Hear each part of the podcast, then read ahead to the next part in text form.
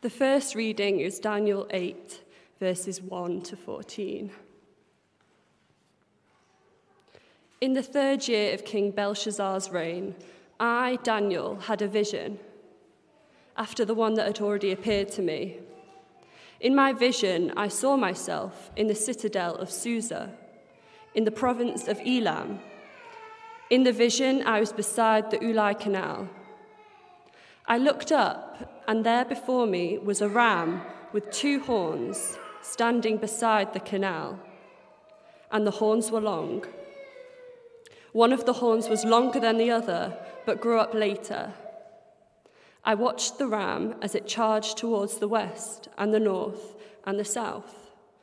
No animal could stand against it, and none could rescue from its power.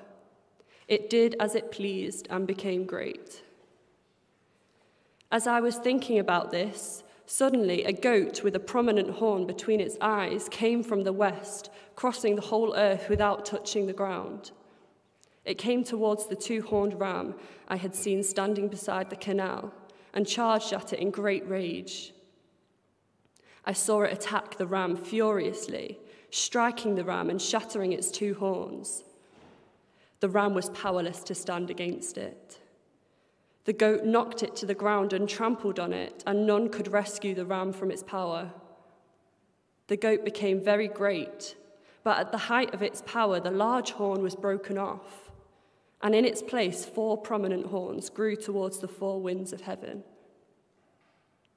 Out of one of them came another horn, which started small but grew in power to the south and to the east towards the beautiful land. It grew until it had reached the host of the heavens and threw some of the starry hosts down to earth and trampled on, on them. It set itself up to be as great as the commander of the army of the Lord. It took away the daily sacrifice from the Lord, and his sanctuary was thrown down. Because of, the, because of rebellion, the Lord's people and the daily sacrifice were given over to it. It prospered in everything it did and truth was thrown down to the ground.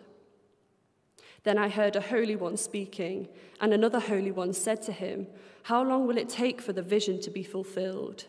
The vision concerning the daily sacrifice, the rebellion that causes desolation, the surrender of the sanctuary, and the trampling underfoot of the Lord's people. He said to me, It will take 2,300 evenings and mornings, then the sanctuary will be reconsecrated. The second reading is Daniel 8, verses 15 to 27. While I, Daniel, was watching the vision and trying to understand it, there before me stood one who looked like a man. And I heard a man's voice from the Ulai calling, Gabriel, tell, tell this man the meaning of the vision. As he came near the place where I was standing, I was terrified and fell prostrate. Son of man, he said to me, understand that the vision concerns the time of the end. When he was speaking to me, I was in a deep sleep, with my face to the ground. Then he touched me and raised me to my feet. He said, I'm going to tell you what will happen later in the time of wrath, because the visions concern the appointed time of the end. The two horned ram that you saw represents the king of Media and Persia. The shaggy goat is the king of Greece, and the large horn between his eyes is the first king. The four horns that replace the one that was broken off represent four kingdoms that will emerge from this nation, from his nation, but will have, not have the same power. In the latter part of their reign, when rebels have become completely wicked, a fierce looking king, a master of intrigue, will arise. He will become very strong, but not by his own power. He will cause astounding devastation and will succeed in whatever he does. He will destroy those who are mighty, the holy people. He will cause deceit to prosper, and he will consider himself superior. When they feel secure, he will destroy many and take his stand against the prince of princes. Yet he will be destroyed, but not by human power. the visions of the evenings and the mornings that, have that has been given to you is true, but seal up the vision, for it concerns the distant future. I, Daniel, was worn out. I lay exhausted for several days. Then I got up and went about the king's business. I was appalled by the vision, it was beyond understanding. This is the word of the Lord.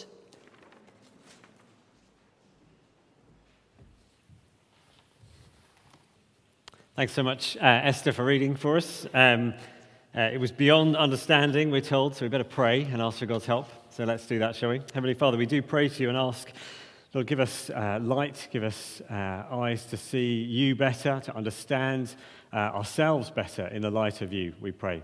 Amen. Um, so much uh, social media comment at the moment, so much news content, so much uh, of what I'm guessing you're, you're seeing online or reading about is, of course, of course, of course, of course, trying to answer the question can we make sense of world events? Can we, uh, can we make sense of world events? Can we understand what is going on? Um, there's a really, really fascinating take on this question comes in um, the, the, a new film by Tom Hanks, or involves Tom Hanks, um, uh, called News of the World. So you kind of pick up the idea that they are trying to figure out what is going on. Um, it's the story of this man, uh, Captain Kidd, and a young girl called um, Johanna. Um, and it's set in the, the States, it's set in the 1890s, I think, and it's, uh, so it's after the um, Civil War and um, after a period of um, an epidemic they had there, cholera epidemic. And the events um, that unfold, life for them is very harsh, it's very unpredictable.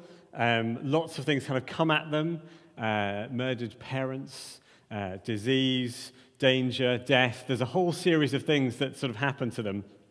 And there's a key moment in the film towards the end, which, without giving away too many uh, spoilers and things, there is a character who, who says to Captain Kidd, talking to him, uh, says these words, says, uh, about the things that have happened to him.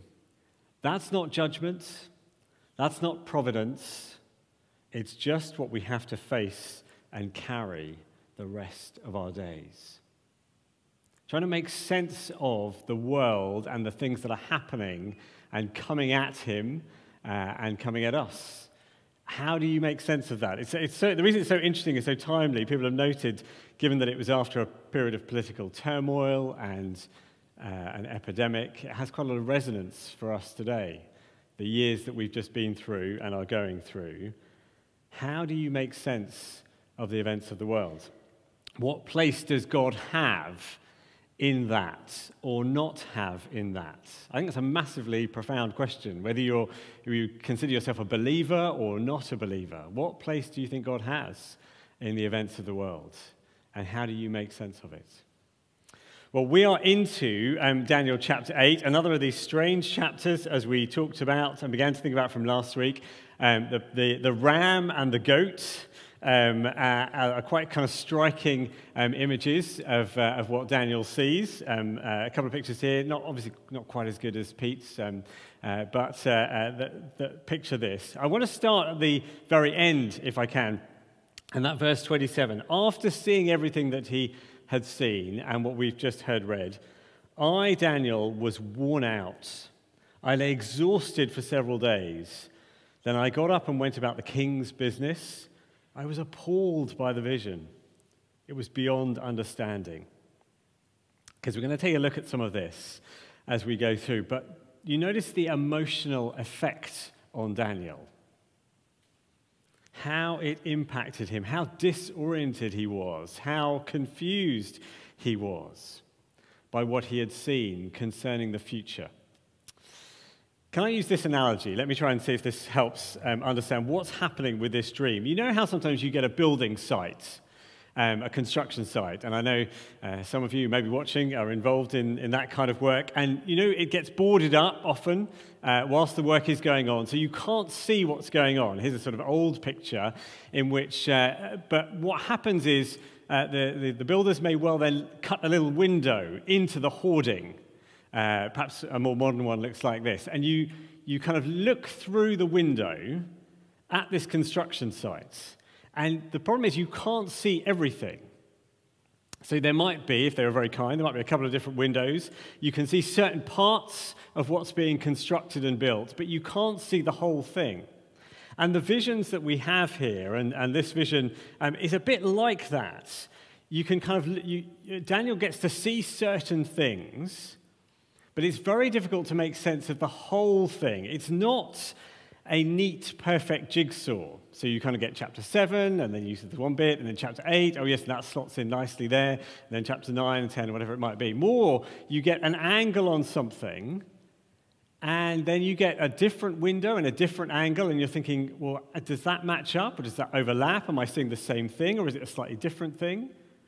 And that experience is kind of what Daniel is going through here. And in fact, some of what we see in chapter 8 may well be similar beasts to what we saw in chapter 7, but they're completely different and described in different ways.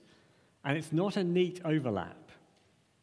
And that's part of the point, and part of what I guess uh, we have to handle in chapter 8 is this Daniel is given this sense that God is still in control, even if we can't see everything.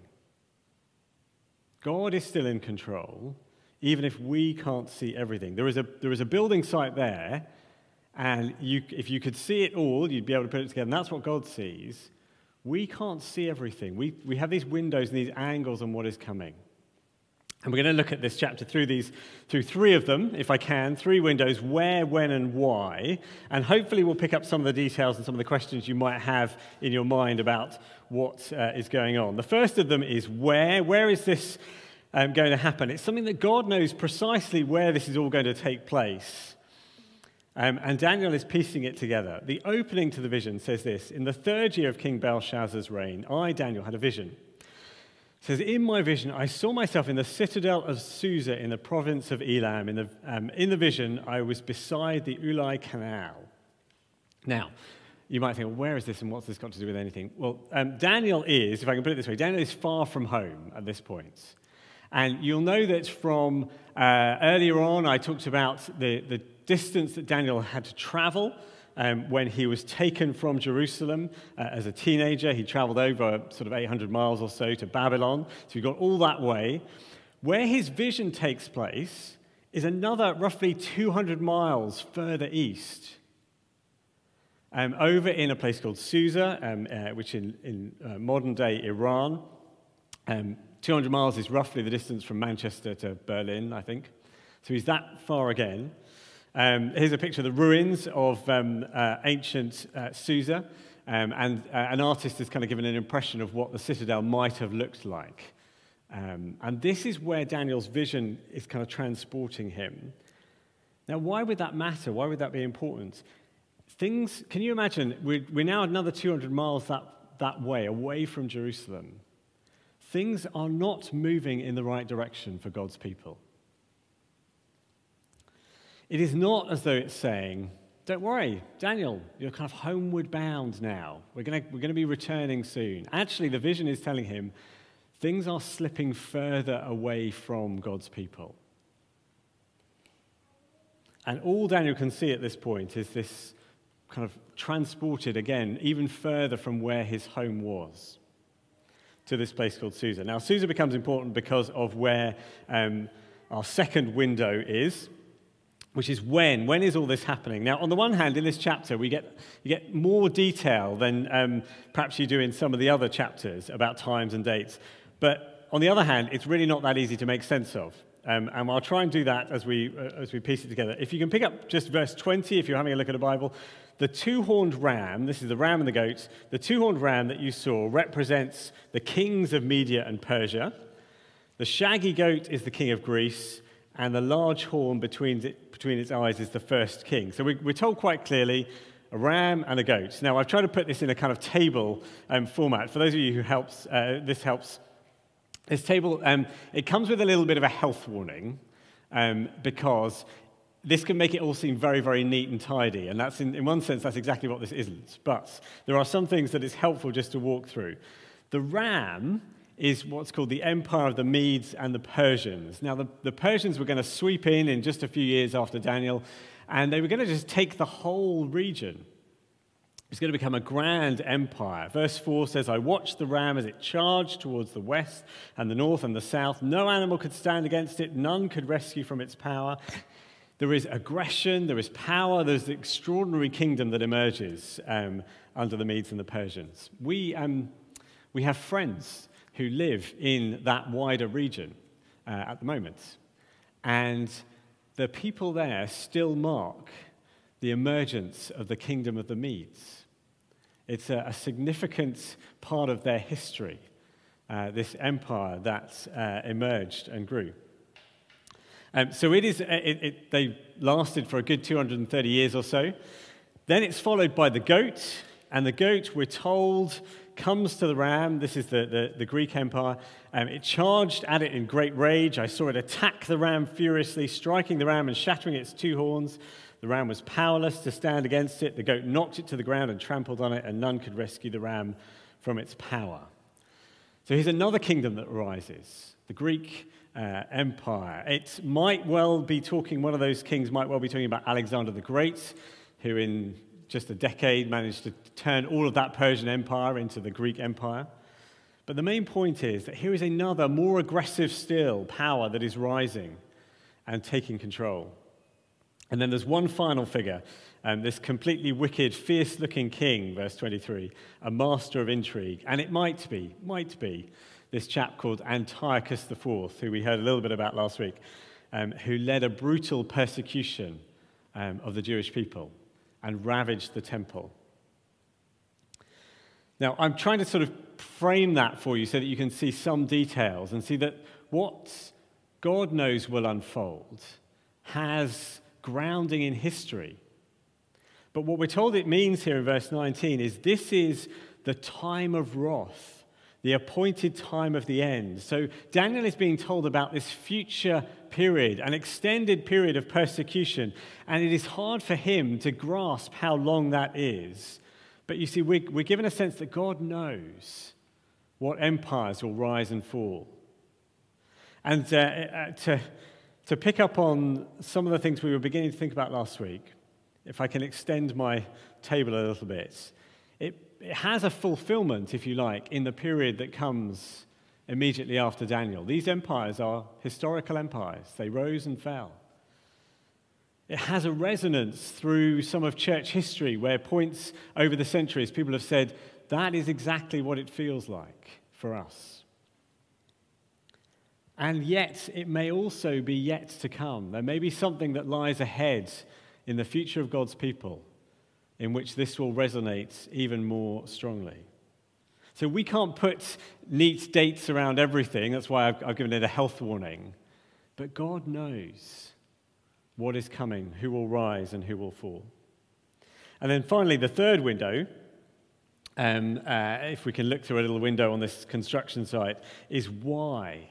And why this, this is happening and why it's unfolding is because this is both an earthly and a spiritual conflict.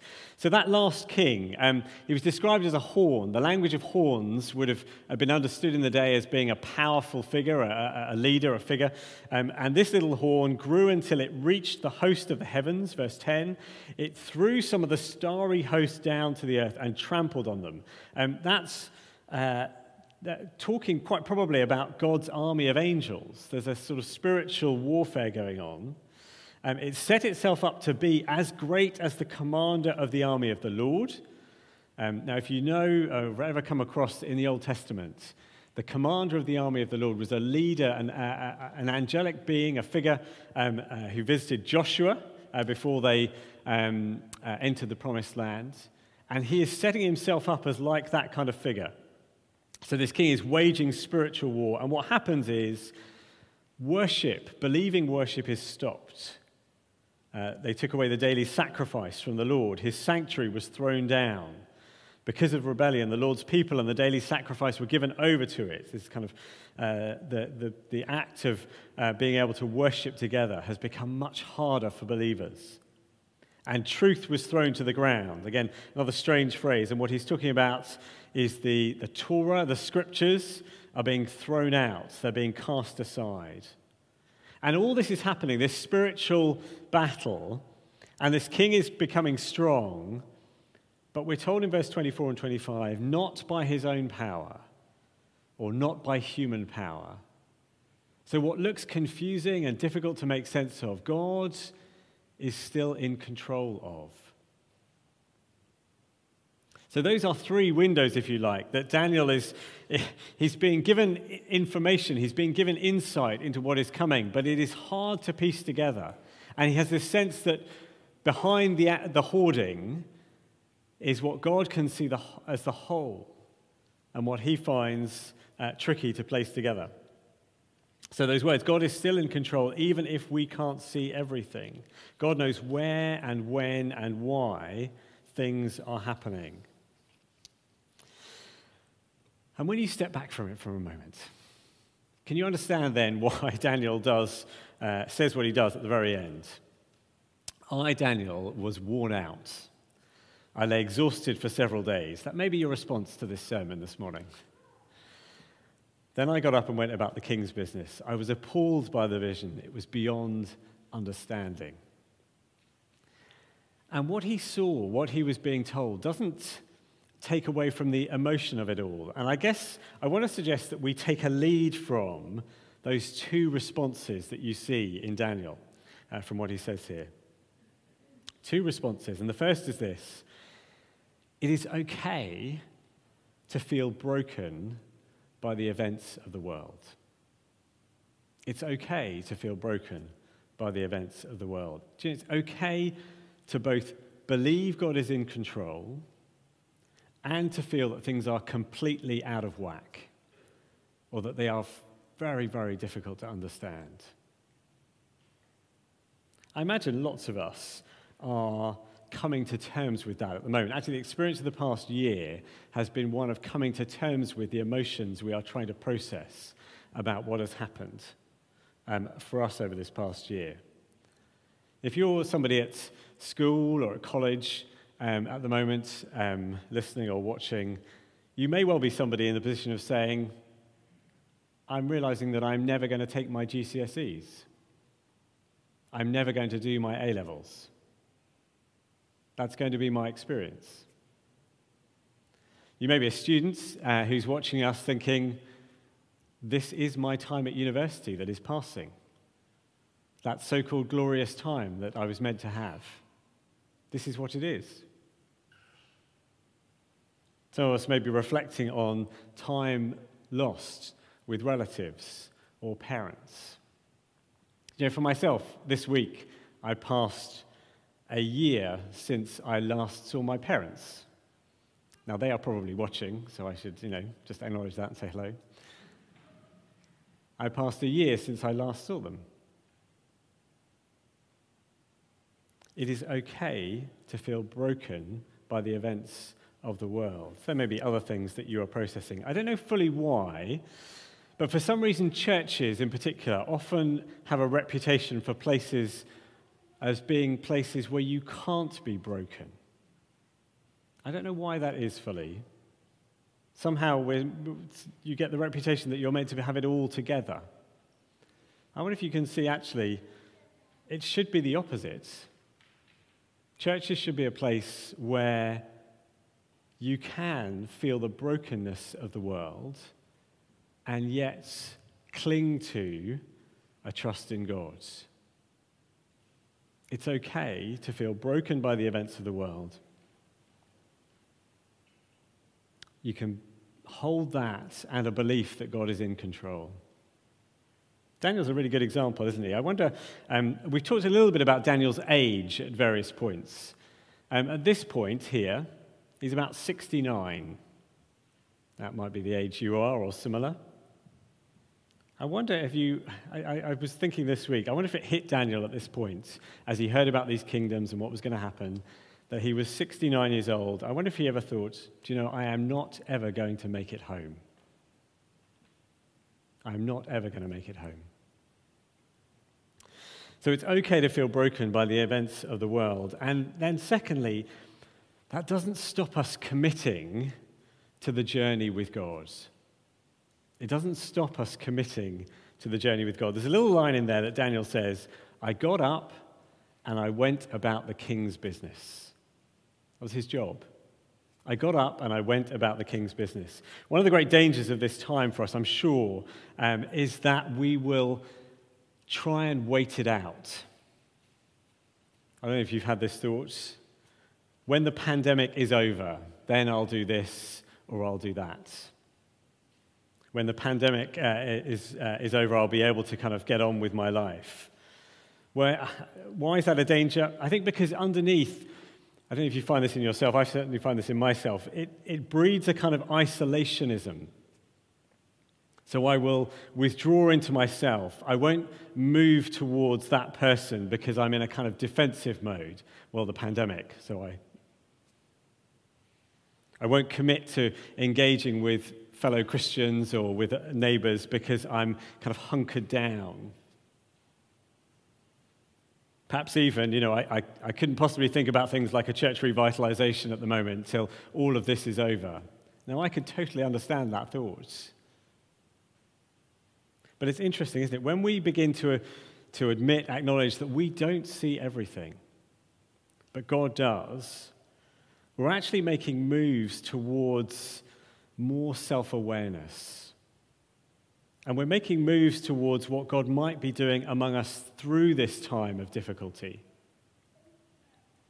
I've said on a couple of occasions over the past year, I think a key question for us as a church family at the moment and as believers is what is God stirring in us by His Spirit through this pandemic?